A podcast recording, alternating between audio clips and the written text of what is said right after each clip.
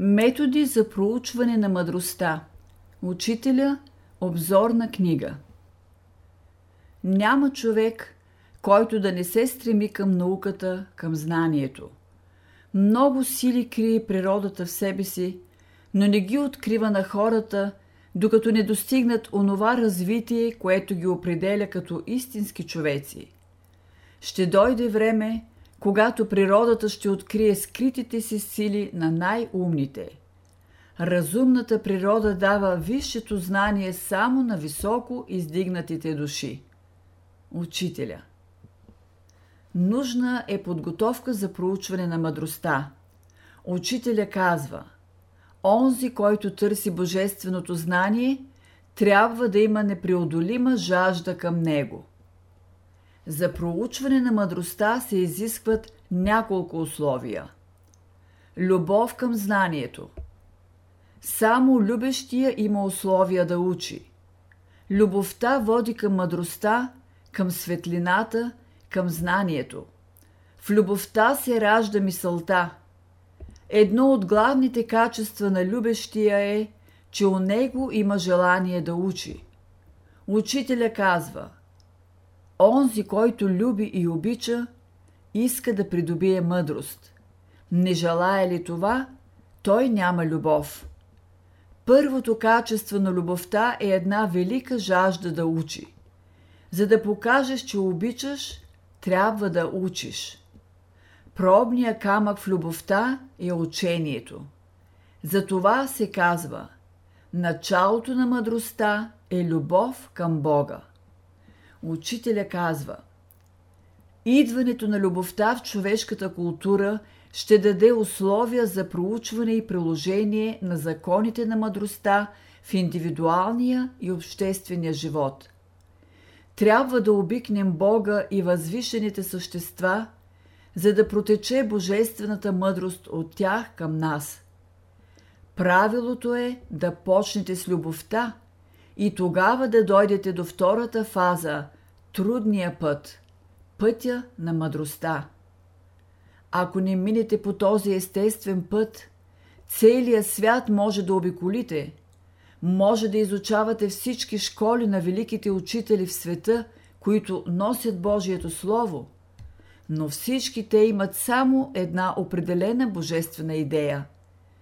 Те не могат да изменят на този божествен път – навсякъде ще ви кажат първата стъпка в живота това е пътят на любовта. Като отидеш при любовта, тя ще те изпрати при мъдростта, а мъдростта ще те изпрати при истината. Чрез Божията любов ще се домогнете до великите закони, които регулират живота.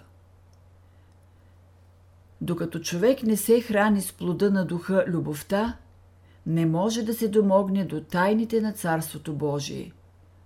Учителя казва Знанието е създадено отдавна. То е оставено в наследство от същества по-висши от нас. Някои искат знания. Готов ли си да посветиш живота си на цялото, на великото, разумното начало – на любовта. Ако си готов, ще ти открия някоя велика истина.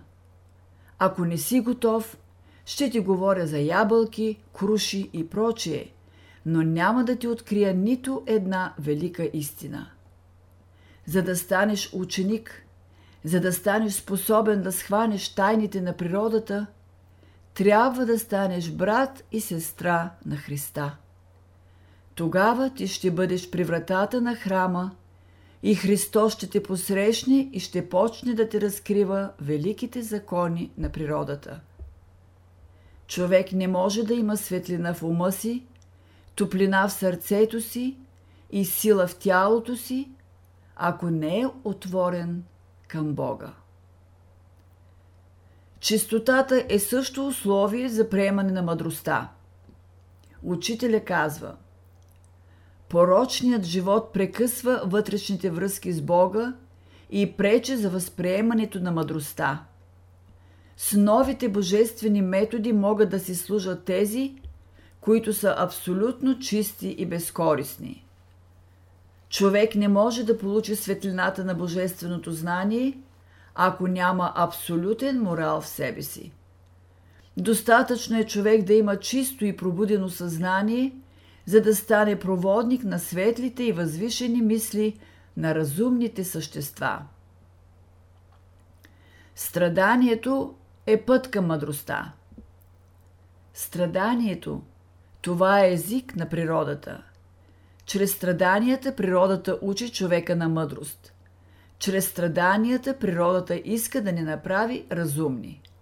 Учителя – чрез страданията човек се учи да мисли. Всяко нарушение на великите божествени закони е допиране с пръст до пламъка на свеща. Всяко такова нарушение води към страдание.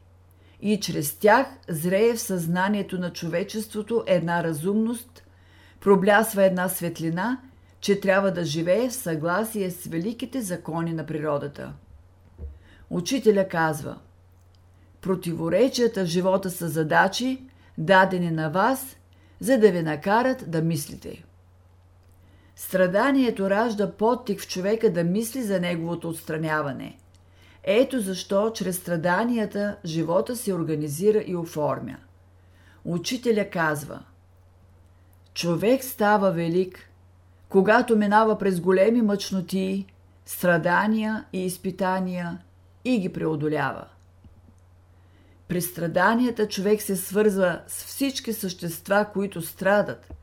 Започва да ги разбира, да влиза в положението им. Всички страдащи стават близки за него. Когато ви дойде страдание, помислете за всички същества, малки и големи, които страдат. Няма същество на земята, което да не страда. Аз наричам умен човек този, който вижда не само своите страдания, но и тия на окръжаващата го среда. Като му дойде страдание, той знае защо е дошло и може да го отстрани. При страдания човек се освобождава от много криви схващания и мисли. Те изгарят и той се подготвя да възприеме една нова светлина – при всяко страдание се присажда едно ново качество в човека. Тази е философската страна на страданието. Ще бъдеш много разумен, да не вдигаш много шум, за да не се щупи присадката. При молитва, размишление и концентрация Бог учи човека. При молитва, размишление и концентрация – Светлината на един възвишен свят озарява човешкото съзнание.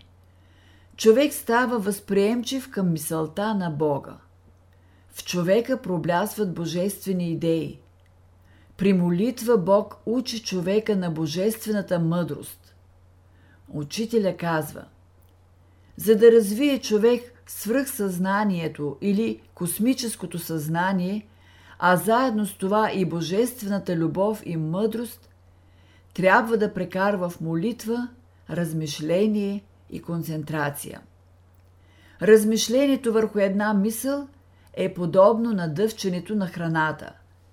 Когато размишлява върху една възвишена мисъл и я дъвче дълго време, човек приема чрез своето свръхсъзнание много божествени идеи и духовни сили.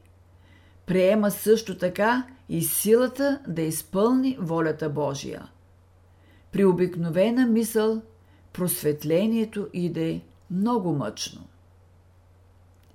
Опити Трябва да се разбира вътрешния език на природата, божественият език на нещата. Любовта учи човека на този език. Мъдростта учи човека на този език. Истината учи човека на този божествен език. Учителя – Мъдрецът проучава великата книга на природата. Той черпи знания от нея. Природата е една велика книга, отворена пред очите на мъдреца. Основните божествени идеи са написани в тази книга. Всеки може да чете от нея, стига да иска. Учителя казва аз черпя своите принципи от една много голяма книга, на която всяко камъче, листче, клонче, цвете съставят азбуката. Аз постоянно превеждам от тази велика книга.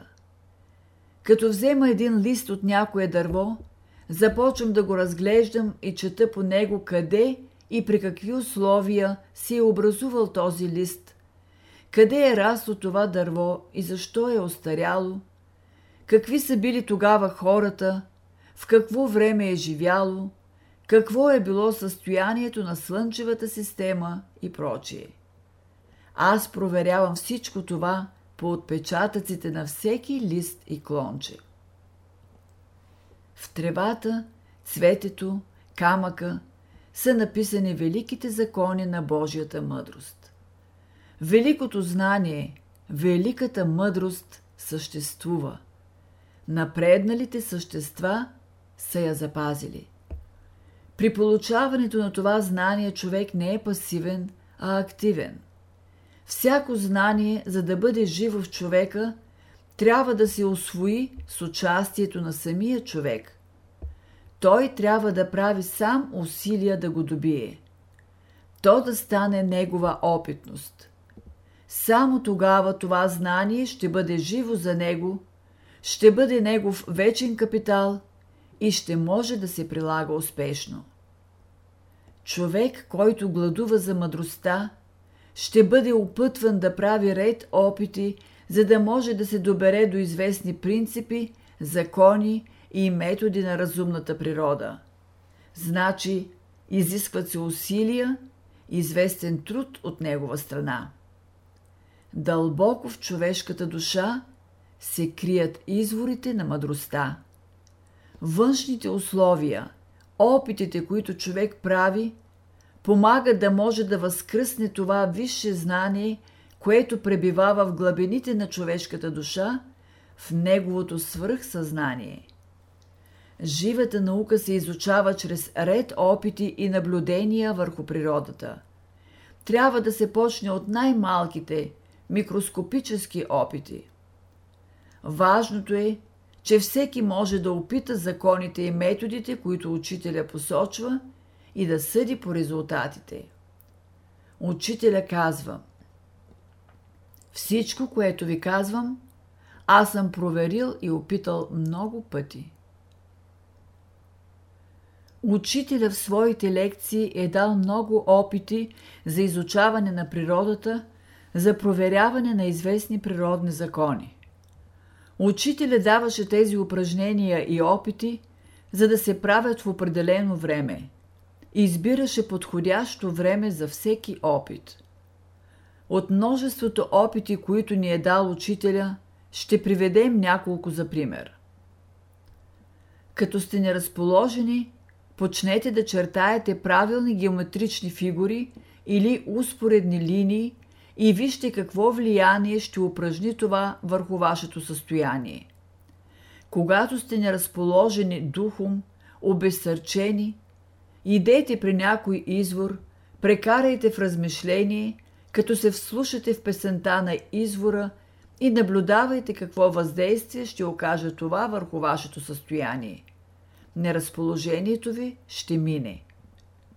Учителя често препоръчваше следното упражнение – носене на вода от някой хубав извор, понякога чак от планината – това упражнява двойно действие върху човека. Човек приема магнетизма, който се излъчва от водата. Освен това, водата предава на човек мекота в характера. Лятно време учителя даваше следната задача.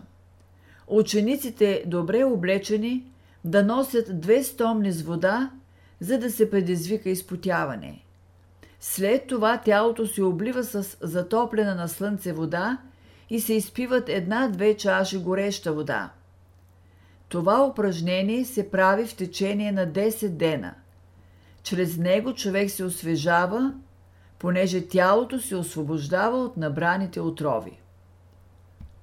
Учителя препоръчваше при изтощение или умора разходки край река или обилен поток срещу течението им. При такова упражнение човек чувства прилив на енергия, обнова, освежаване. Здравето на човека се подобрява постепенно. При това упражнение в човека се вливат електромагнитните излъчвания на течащата вода, излъчвания, които се простират на доста голямо разстояние от двете страни на реката. Учителя препоръчва на болни или слаби 40 дена да правят този опит, за да укрепнат физически.